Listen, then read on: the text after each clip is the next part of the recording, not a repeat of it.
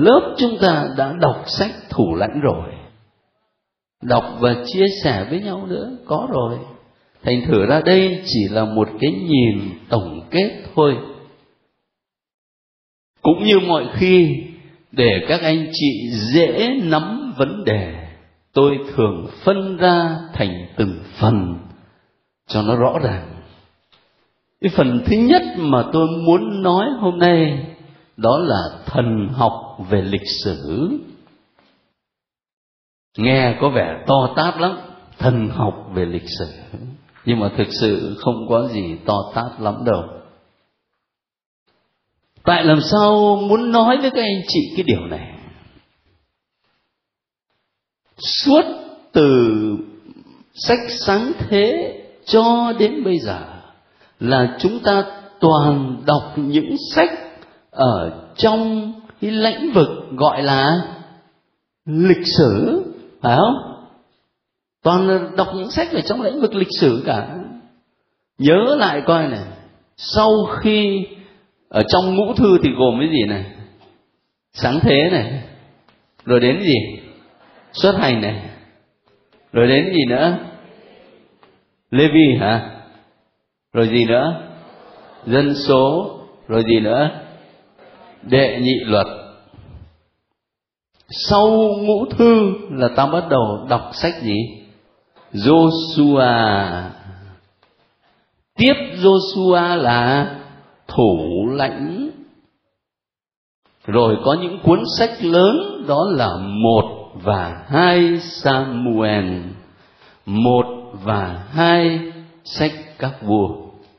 Tất cả những sách đó đều trình bày về lịch sử. Về lịch sử.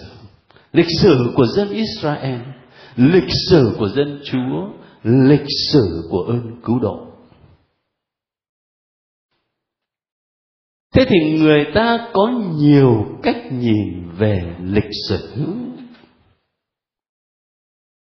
Một cách cụ thể, ta đi vào sách các thủ lãnh bây giờ các anh chị để ý dùm về vấn đề biên soạn những cuốn sách thủ lãnh mà chúng ta có ở trong bộ thánh kinh như ngày hôm nay. Thế thì phải phân biệt hai điều. Thứ nhất là sự kiện và thứ hai là văn bản. Sự kiện có nghĩa là vào thời điểm nào đã xuất hiện các thủ lãnh hả tôi nhắc lại cho cả lớp nhớ này thời ông Môse thì Chúa sai Môse làm gì? Đưa dân Do Thái ra khỏi đất Ai Cập. Khi họ ra khỏi đất Ai Cập rồi, thì Môse dẫn đường cho họ trong suốt hành trình sa mạc. Nhưng bản thân Môse có được vào đất hứa không? Không được vào. Sau Môse ai là người dẫn dân Israel vào đất hứa? Joshua. Và khi dân đã vào được đất hứa rồi, thì Joshua có cai trị mãi không? Dạ thưa không. Chỉ có một thời gian ngắn thôi. Và sau đó ông qua đời, thì đến giai đoạn của các thủ lãnh. Các anh chị thấy rõ như vậy. Như thế, cái sự kiện hiểu theo nghĩa là thời điểm mà các thủ lãnh xuất hiện để hướng dẫn dân Chúa. Nó là vào khoảng từ năm 1200 cho đến năm 1050 mà là trước công nguyên, trước Chúa Giêsu Kitô trong khoảng 150 năm này, kéo dài từ 1200 đến 1050 thì liên tiếp là các thủ lãnh, hướng dẫn và cai trị dân chúa. Đấy là sự kiện nhé. Nhưng mà bây giờ văn bản văn bản là cái cuốn sách thủ lãnh mà chúng ta cầm ở trong tay, ở trong cái bộ thánh kinh này này. Thì năm nào mới xuất hiện? Năm nào mới xuất hiện? Tức là vào thời lưu đày, khoảng năm bảy trăm. Khoảng năm bảy trăm. Như vậy các anh chị thấy, cái sự kiện mà các thủ lãnh hướng dẫn dân chúa là vào năm 1200 mà mãi đến khoảng năm 700 thì chúng ta mới có văn bản, tức là mới có cuốn sách thủ lãnh được viết ra như ngày hôm nay. Vậy thì từ cái thời điểm 1200 này đến năm 700 này, mất bao nhiêu năm? 500 năm. Thấy chưa? 500 năm như vậy khi cuốn sách thủ lãnh được viết ra, thì mục đích không chỉ là kể lại những sự kiện đã diễn ra trong thời của các thủ lãnh, mà mục đích còn là để cung cấp một cái nhìn thần học, một cái nhìn tôn giáo, một cái nhìn đức tin về lịch sử. Các anh chị nắm vấn đề không? Không chỉ là kể lại cái sự kiện, mà còn là nói lên cái ý nghĩa đức tin về sự kiện đó Thế tôi lấy một cái ví dụ cho nó dễ hiểu. Ngày 30 tháng 4 năm 1975 là một biến cố trong lịch sử đất nước Việt Nam. Đúng không? Ai cũng nhìn nhận như vậy. Nhưng mà bây giờ nói về biến cố lịch sử đó, thì 80 triệu người Việt Nam có nói giống nhau 100% không? Không giống. Sẽ có người nói về biến cố đó với ý nghĩa như thế này, mà sẽ có người nói về biến cố đó với một ý nghĩa khác. Cái chuyện đó thì ai cũng thấy thôi hay là gần đây nhất, tháng 10 năm 2006 Việt Nam chính thức được gia nhập vào tổ chức thương mại thế giới. Đó là một sự kiện lịch sử. Rõ ràng ngày tháng ở đâu, lúc nào. Nhưng nói về sự kiện Việt Nam gia nhập tổ chức thương mại thế giới, thì có phải mọi người trên thế giới đều nói giống nhau không? Không giống nhau. Không ngay ở trong 80 triệu dân Việt Nam thì cũng có người nhận định về sự kiện đó như thế này, mà có người nhận định về sự kiện đó cách khác. Cái chuyện đó ai trong ta cũng thấy thôi. Thế thì ở đây tương tự như vậy, cái sự kiện về mặt lịch sử này, tức là các thủ lãnh đã hướng dẫn, đã cai trị dân trong khoảng thời gian từ năm 1200 đến năm 1050 đó là sự kiện lịch sử. Nhưng mà bây giờ khi ta có sách thủ lãnh này, thì ở trong cuốn sách đó không chỉ đơn thuần kể lại sự kiện này, mà còn là trình bày một cách nhìn, một cách giải thích về lịch sử đó và sách thủ lãnh ở trong bộ thánh kinh đó là trình bày cái cách giải thích phát xuất từ đức tin tôn giáo. Do đó là một cái nhìn thần học. Thần học về lịch sử đại khái là như thế. Hy vọng là nó không quá cao siêu, khó khăn, ha? Chúng ta nắm vấn đề.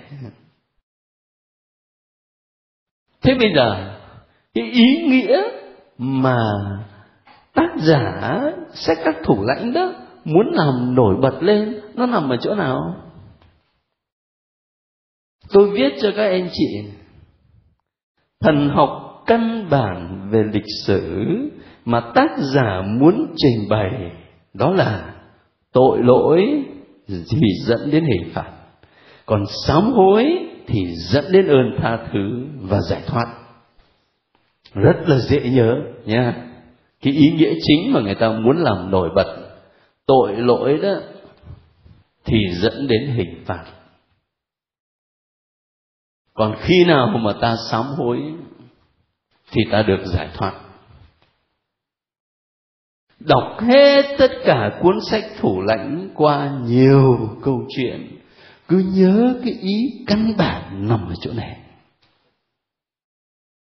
cái bài học căn bản cho đời sống đức tin khi mà mình đọc sách thủ lãnh, nó nằm ở chỗ này. Khi mà dân chúa phạm tội, thì hình phạt ập tới. Khi mà dân chúa biết ăn năn hối cải, thì thiên chúa tha thứ. Và ngài giải thoát dân. Và lúc nãy tôi nói với các anh chị này, cái cuốn sách này nó được biên soạn vào thời lưu đày. Đấy đấy, cái đó quan trọng lắm. Và thời lưu đày, tức là cái thời mà dân Israel đánh mất quê hương và phải sống trên đất nước của những kẻ đô hộ mình. Thế thì chính trong cái giai đoạn bị lưu đày như vậy, họ mới thấm thía ý nghĩa mà chúng ta vừa mới nói. Tại làm sao dân tộc chúng tôi bị lưu đày? Tại làm sao dân tộc chúng tôi chịu cái hình phạt nặng nề như vậy? Dạ thưa là bởi vì lắm tội quá. Nhiều tội quá cho nên mới lâm vào cái cảnh lưu đày như vậy. Vậy thì bây giờ làm sao để được thoát cái cảnh lưu đày mà trở về quê hương của mình? Sám hối, ăn năn. Nó rất là cụ thể.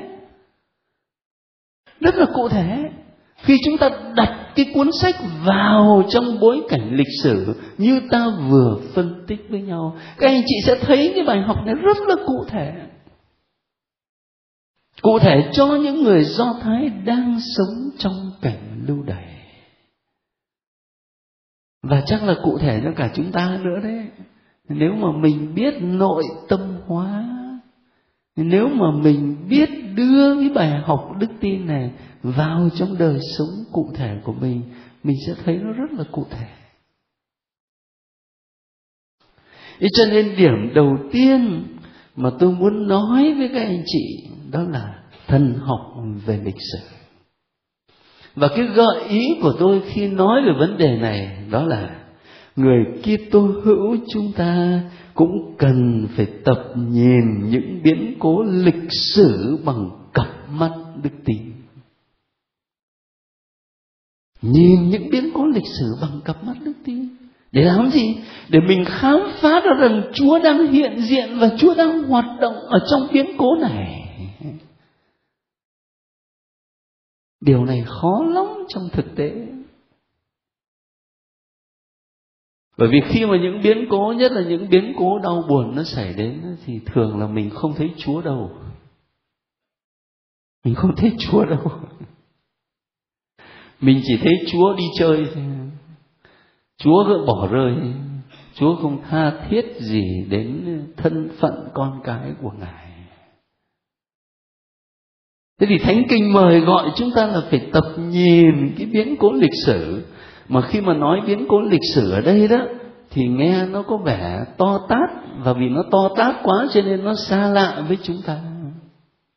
Tôi nghĩ có thể nói thêm một cái điều này nữa là biến cố trong đời sống cá nhân và gia đình của mình. Tập nhìn những biến cố đó bằng cặp mắt đức tin để khám phá ra Chúa đang hiện diện và đang hoạt động ở đây. Một chuyện buồn nó xảy đến cho gia đình mình. Nếu đứng ở trên bình diện tự nhiên thì chúng ta chỉ có than thở và trách móc người này người khác, có khi còn nặng lời nguyền rủa lên án người này người nọ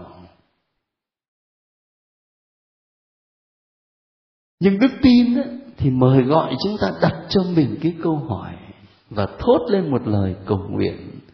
Lạy chúa chúa muốn nói gì với con qua biến cố này? Chúa muốn nhắn nhủ gì cho gia đình con qua cái sự kiện này?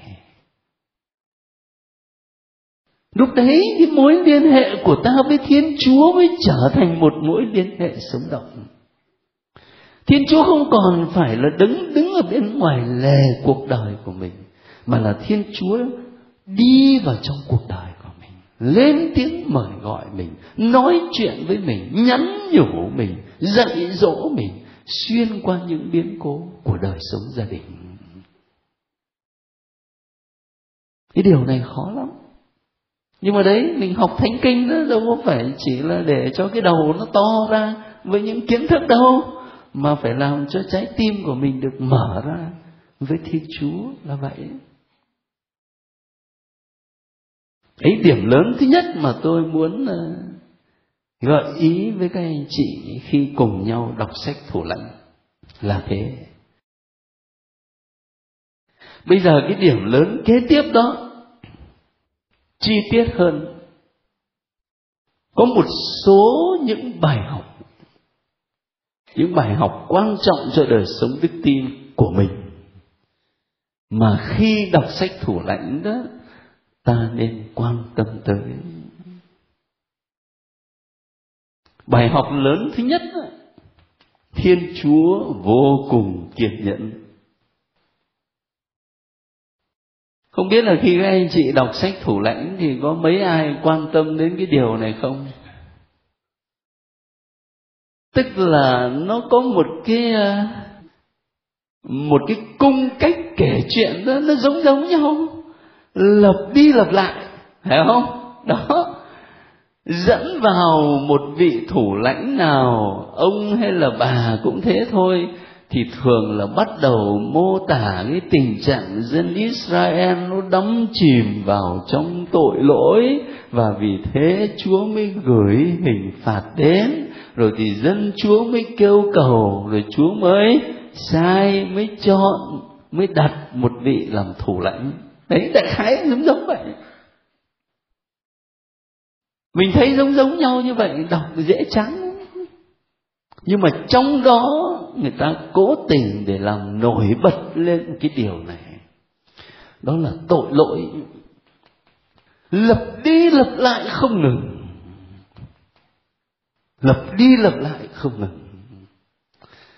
Ông ấy phạm tội xong rồi thì bị phạt đau khổ quá ông cầu xin chúa chúa tha thứ. Được vài năm ông lại phạm tiếp dần lại khổ lại kêu cứu chúa lại thả ông ấy lại phạm tiếp cứ thế thôi. Không có trung thành với chúa được. Nhưng mà chớ vội lên án người ta. Khi mà thấy cái tội nó lặp đi lặp lại như vậy đó, thì ta cũng phải xét mình xem là trong cuộc đời của mình tội nó có lặp đi lặp lại không? Mình thấy y chang vậy phải không? Giống y vậy. Lạ lùng vậy. Giống y vậy. Có những lúc phạm tội mà mình cảm thấy ấy nấy lắm. Ấy nấy lắm. Rồi đi xưng tội là thấy người nó nhẹ hẳn. Nhưng mà chỉ được vài ngày đổ vào đấy thôi có những tội mà có lẽ là mình xưng từ cái năm 8 tuổi đến năm 80 nhỉ? Ví dụ như là cái tội là thưa cha con có chia lòng chia trí khi ít khi nhiều, khi nào cũng có. Cái đây là xưng đến năm 80 nhưng mà cỡ đó thì tốt thôi. Còn sợ là có khi chúng ta lại xưng là con có phạm điều răn thứ sáu, khi ít khi nhiều, khi nào cũng có. Cho nên không phải là dân Israel, mà là mình. Mình cảm nghiệm rõ ràng ở trong cuộc đời của mình, cứ lập đi, lập lại cái tình trạng tội lỗi như vậy. Nó làm cho tôi liên tưởng đến cái câu chuyện của của một đạo sư Ấn Độ mà không biết có kể cho các bạn nghe một lần không? Ông ông đại sư Vivekananda mà ông ấy kể chuyện là có một cái anh nhà nghèo quá đó rồi nghe là có một vị hiền triết, ông ấy có bùa phép cao lắm, sai khiến được cả ma quỷ cơ. Anh thử ra, anh ta mới đến, anh ta năn nỉ xin vị hiền triết đó là cho anh ta cái bùa đấy. Thì ông ta mới bảo là cho thì dễ thôi, nhưng mà nhà ngươi mà cầm cái bùa phép đó trong tay là nguy hiểm lắm đấy. Người mà không có thỏa mãn được cái cái cái đòi hỏi của ma quỷ là người chết đấy thế thì anh này anh bảo trời dễ mà thiếu gì việc cho nó làm, tận thế cũng chả hết. Thế ông ấy cho cái bùa về, úm ba la lên một cái thì có một tên quỷ nó hiện ra. Nhà ngươi có việc gì cho ta làm, nếu mà không có việc ta bóp cổ chết ngay nó dễ như đùa. Xây cho tao một cái tòa lâu đài bằng vàng đẹp hơn của nhà vua. Nó làm có một phút là xong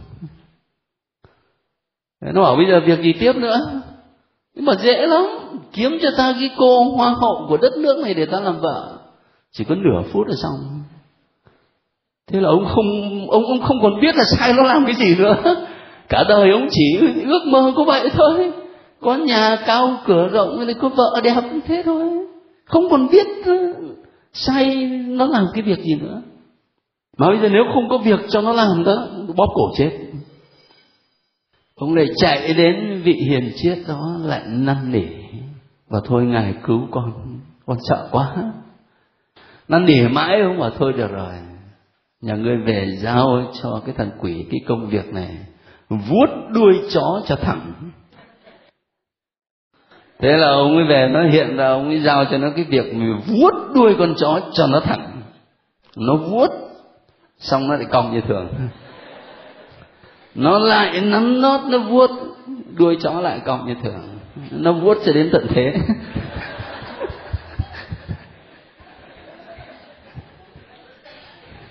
Cái câu chuyện đó nó thú vị lắm là bởi vì nó cho thấy cái ước mơ của con người tưởng chừng lớn lao lắm mà thực sự hạn hẹp vô cùng. Chỉ có ước mơ của đời sống tinh thần thì mới làm cho chúng ta lớn lên đến vô biên. Và cái thứ hai, cái hình ảnh mà vuốt đuôi con chó đó, nó khiến cho tôi nghĩ đến những cái thói xấu của chúng ta mùa chay đó là mình vuốt kịch liệt.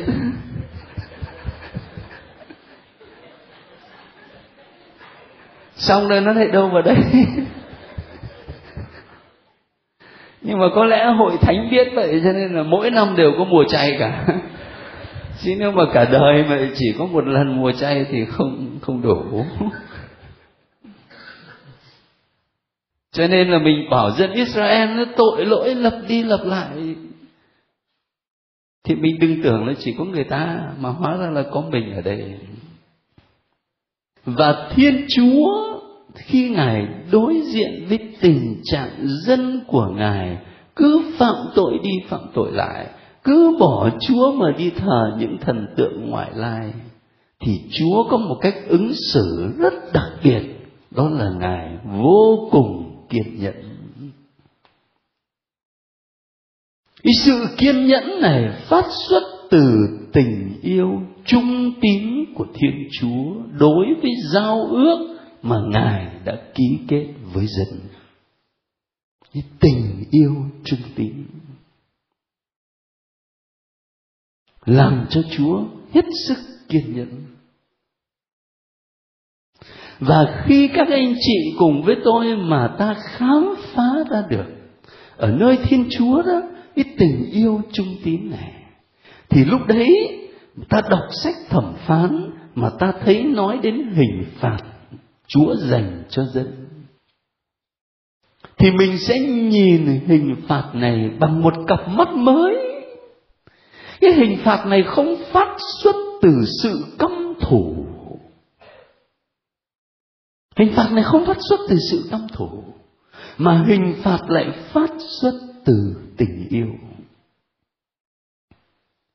Khi các anh chị dạy dỗ giáo dục con cái có một lúc nào đó các anh chị phạt nó phải làm cái này cái kia là vì các anh chị căm thù hay là vì yêu thương?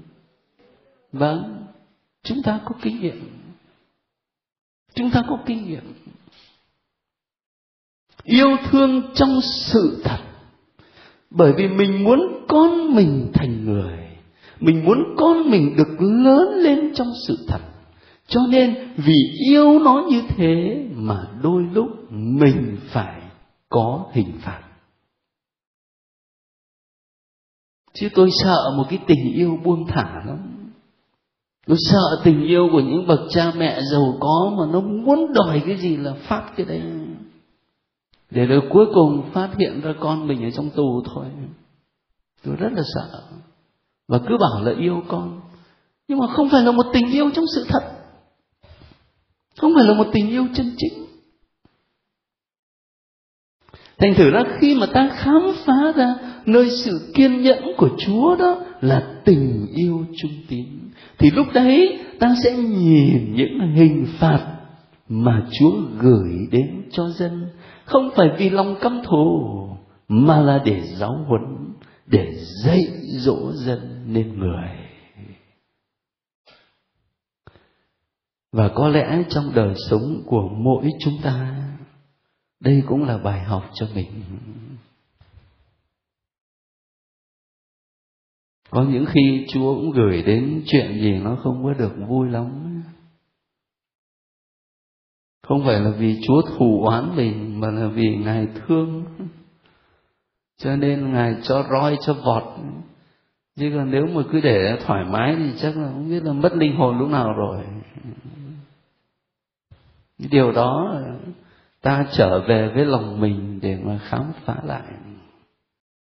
Thế rồi điểm kế tiếp mà tôi muốn gợi ý với các anh chị, khi nói đến những bài học hàm chứa ở trong sách các thủ lãnh, đó là thiên chúa thực hiện cái kế hoạch cứu độ của ngài bằng những nẻo đường hết sức là lạ lùng khi ta đọc sách thủ lãnh thì ta khám phá ra rằng để thực hiện chương trình giải thoát dân thiên chúa sử dụng những con người yếu đuối. Ví dụ như là các phụ nữ. Bà gì? Nổi tiếng lắm, bà gì? Bà Deborah. Phụ nữ chân yếu tay mềm đấy mà Chúa dùng Chúa chọn để làm thủ lãnh và chính qua người phụ nữ đó mà dân Chúa được giải thoát. Rồi bên cạnh đó là Chúa chọn những con người tội lỗi nữa. Ông Samson chẳng hạn, đạo đức lắm ấy chứ. Nhưng mà rồi ông cũng lắm tội lắm, phải không? Nặng nề xác thịt lắm. Mà Chúa dùng chính con người đó để giải thoát dân Chúa ở trong sách thủ lãnh thấy rất rõ điều đó, và khi ta đọc lại toàn bộ lịch sử cứu độ, ta cũng thấy như vậy. Cho nên mới có một bài thơ mà được cha Nguyễn Duy ở đây phổ thành bài hát đó. chắc à, một số các anh chị có biết cái bài hát đó? Đại khái nội dung là khi Chúa muốn chọn một người để làm cha của dân Ngài, thì chọn một cụ già. Khi chúa muốn chọn một người để làm đá nền xây dựng hội thánh, thì chúa chọn một anh chối chúa. Ai vậy? Ông thánh phêrô khi chúa muốn chọn một người để đi rao giảng tin mừng thì chúa chọn một anh bắt chúa ông thánh phaolô khi Chúa muốn chọn một người để làm chứng cho tình yêu của Ngài thì Chúa chọn một cô gái điếm. Rất là mầu nhiệm. Đọc sách thủ lãnh thấy rất rõ và nhìn lại toàn bộ lịch sử cứu độ, ta cũng thấy như vậy. Cho nên tôi mới muốn trích lại lời của Thánh Phaolô ở trong thư thứ nhất Corinto cho các anh chị ở trong bài. Và tôi mời các anh chị đọc với tôi cái câu này. Ở trang 32 tức là cái trang sau rồi, ở trong số 2 mà cái gạch đầu dòng thứ hai đó,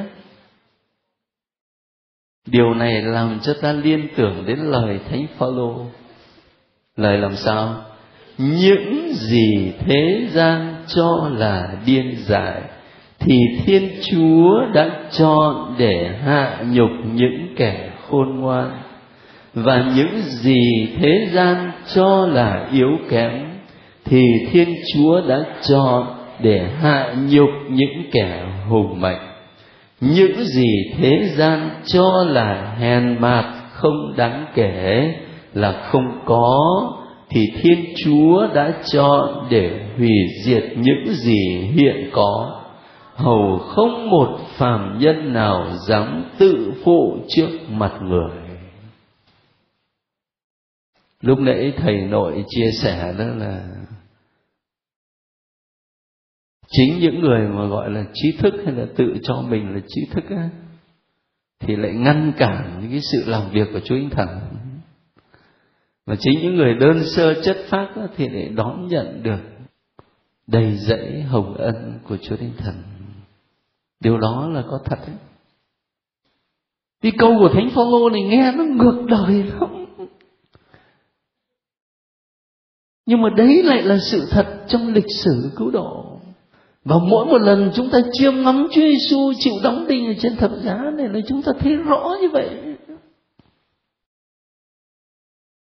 Bởi vì Thánh Phaolô nói làm sao? Thập giá đối với người Do Thái là là là điên rồ và đối với dân ngoại là ngu xuẩn. Nhưng đối với Thiên Chúa thì lại là sự khôn ngoan và là sức mạnh. Đấy. đó là một sự thật trong lịch sử cứu độ mỗi một lần chúng ta làm dấu đánh giá, mỗi một lần chúng ta chiêm ngắm Chúa Giêsu chịu đóng đinh trên thập giá. Mình thấm thía cái lời Thánh Phaolô nói ở đây. Mà nếu mà mình thấm thía đó thì giả như Chúa có chọn mình để làm cái công việc gì cho Ngài thì đừng vội nghĩ rằng tại mình giỏi quá, tại mình thánh thiện quá, tại mình đạo đức quá cho nên chúa mới chọn. Mà không chừng là tại mình lắm tội quá cho nên chúa mới chọn. Để bớt tự phụ đi, để bớt kiêu ngạo đi, dựa vào lời thánh kinh. Cho nên thánh phaolô mới nói thêm cái câu này trong thư thứ hai corinto khi mà ngài nói đến ờ, thiên chúa ban cho ngài cái quyền năng này, quyền năng nọ đó, thì phaolô nói tiếp thế này. Cái kho tàng đó chúng tôi chứa đựng trong những bình sành. Bình sành là cái gì vậy? Bình sành là con người của mình thế này, nó dễ vỡ vô cùng. Ngày hôm nay trung thành với chúa, ngày mai đã xa chúa rồi. Ngày hôm nay đạo đức thế này, ngày mai đã tội lỗi đầy rồi bình sành. Dễ vỡ lắm. Mà chúng tôi chứa đựng kho tàng của thiên chúa trong cái bình sành này, trong cái con người yếu đuối của chúng tôi, để làm gì? Để chứng tỏ là cái quyền năng phi thường đó là phát xuất từ thiên chúa chứ không phải từ chúng tôi. Phát xuất từ chúa chứ không phải từ mình.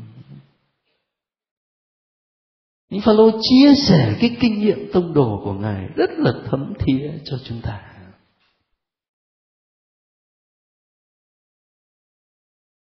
Và cái điểm cuối cùng mà tôi muốn các anh chị quan tâm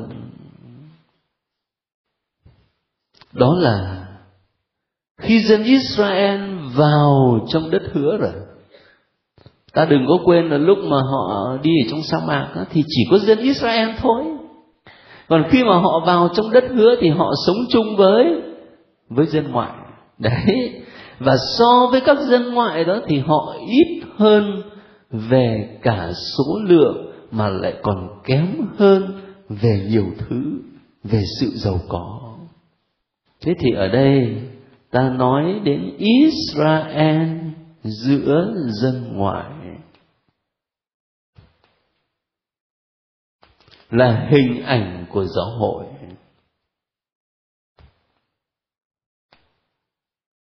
hình ảnh của giáo hội trong thế giới ngày nay, mà cụ thể nhất là tại Á Châu.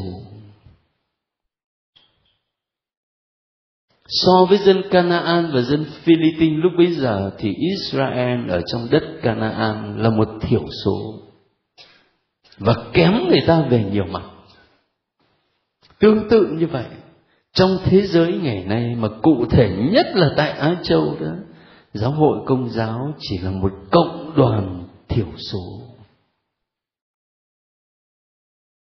Nhiều khi mình sống trong những cái vùng mà xóm mới chẳng hạn, hay là ngã ba ông ta chẳng hạn nhiều nhà thờ hay là đi về mạn à, vũng tàu thì hố nay ra kiệu chẳng hạn mình sống trong những vùng mà mình tám, chín mươi phần trăm là dân công giáo. Mình không có cái cảm nhận này.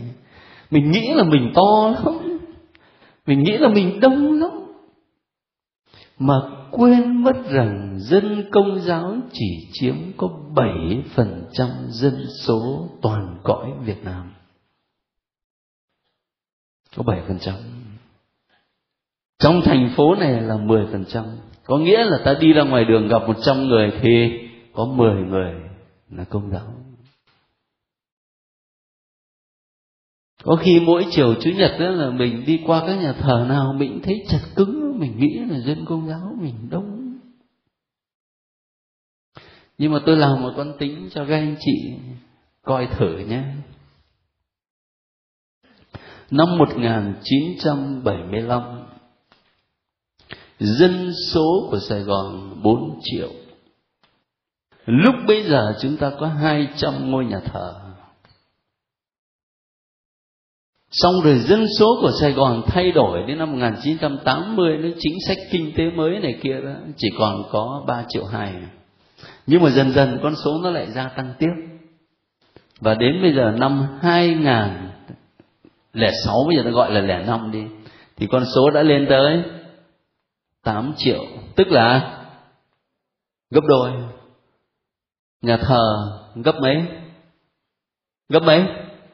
Hả? y chang có nhà thờ mới nào đâu cứ nghe nói bảo xây nhà thờ mới, mà thực sự có nhà thờ mới nào đâu tất cả đều là những nhà thờ được xây dựng trên nền cũ chứ không phải nhà thờ mới, theo cái nghĩa là dựng một cái nhà thờ mới và một giáo xứ mới. Tôi nghĩ duy nhất có lẽ là cần giờ. Có thêm được ngôi nhà thờ nữa đâu. Dân số tăng gấp đôi kìa. Cho nên là ta cứ hồ hởi lắm bảo chủ nhật trổi ơi nhà thờ, đông thiệt là đông. Có chỗ nào mà ngồi đâu mà chả đông. Dân số tăng gấp đôi, nhà thờ không tăng chính là theo nhịp độ dân số tính như thế này thì phải cho phép xây dựng 200 cái nhà thờ mới, thành lập 200 giáo sứ mới. Cho nên à, nếu mình chỉ có nhìn thực tế mà mình không có phân tích ở bên trong đó có thể có một cái nhìn lạc quan, nhưng mà đôi khi là lạc quan nó không có không, nó nó nó không có cơ sở cho lắm. Chứ còn ta nhìn vào cái thực tế của Á Châu thì mình mới thấy giáo hội của mình là một cộng đoàn nhỏ thôi. Cộng đoàn nhỏ thôi. Thế nhưng mà không vì thế mà mình thất vọng.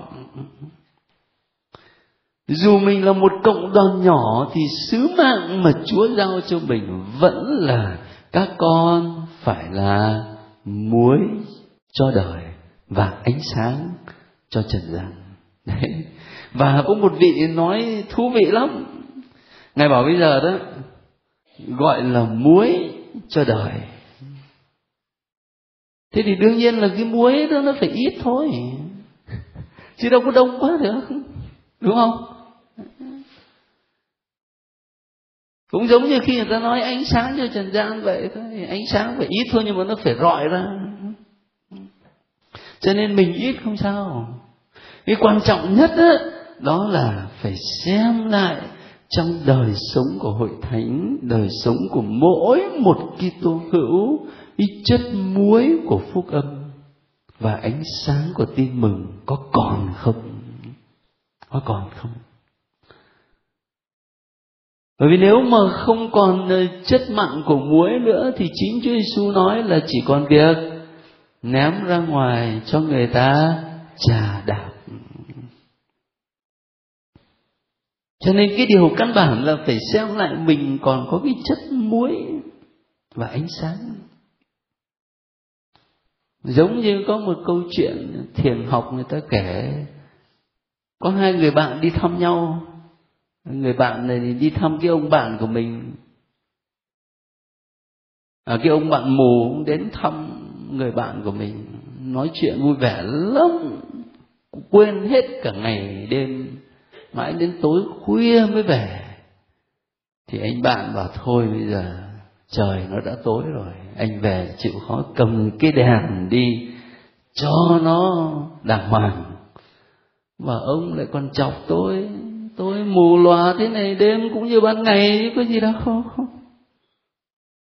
Mà không, anh phải cầm chứ anh thì không cần rồi, nhưng mà người nó đi ngoài đường, nó phải nhìn thấy anh cầm cái đèn chứ nó không có xô vào anh chết. Anh thì nghe có lý, cho nên tuy mù nhưng mà tay cầm đèn. Đi ở trên bờ ruộng để về nhà. Anh đang đi đó thì là có người đụng anh, ầm một cái. Anh té xuống cái bờ ruộng, anh mới chửi, đồ đuôi không thấy tao cầm cái đèn hay sao mà. Anh chửi xong anh tưởng là ngon lắm. Đâu chừng người ta trả lời lại mày mới là thằng đuôi đèn nó tắt mẹ rồi hồi nào không biết. À, hóa ra vậy. Mình chửi người ta đồ đuôi người ta cầm đèn thế này mà không thấy. Mà hóa ra đèn mình tắt lúc nào không biết tại mình nuôi mà. Đâu biết nó tắt. Cho nên cái quan trọng nhất là phải khám phá xem là cái đèn phúc âm ở trong cuộc đời của mình còn sáng khám phá lại xem là cái chất mặn của tin mừng trong cuộc đời của mình nó có còn chứ vấn đề không chỉ là thiểu số hay là đa số. À? thế đấy là một vài điểm à, tôi ờ, gợi ý với các anh chị. Thế còn cái phần cuối mà tôi viết ở trong này này là có ý để cho mỗi một người tập đọc thánh kinh bằng cách là liên hệ cái trang thánh kinh đối với đời sống của mình. Cho nên tôi đưa ra một cái gợi ý cụ thể thế này là mỗi một người có thể đọc lại cái câu chuyện về ông Samson á câu chuyện này nổi tiếng lắm đó. nổi tiếng không chỉ trong thánh kinh mà là nó đi cả vào trong văn học thế giới. Có những cuốn phim về Samson và Dalila. Nổi tiếng lắm. Thế nhưng mà bây giờ, ta đọc lại cái câu chuyện đó mà ta phải tự đặt cho mình câu hỏi thế này. Tôi có thể rút ra điều gì từ câu chuyện này cho đời sống thiêng liêng của tôi? Đấy. Thử suy nghĩ cái chuyện đó vậy thì như vậy cái việc đọc thánh kinh đó nó mới thiết thân hơn với đời sống đức tin với đời sống thiêng liêng của mình. Nó giúp cho mình được lớn lên hơn là mình chỉ biết uh, chuyện nó kể thế này kể thế kia. Ha đấy là cái gợi ý của tôi.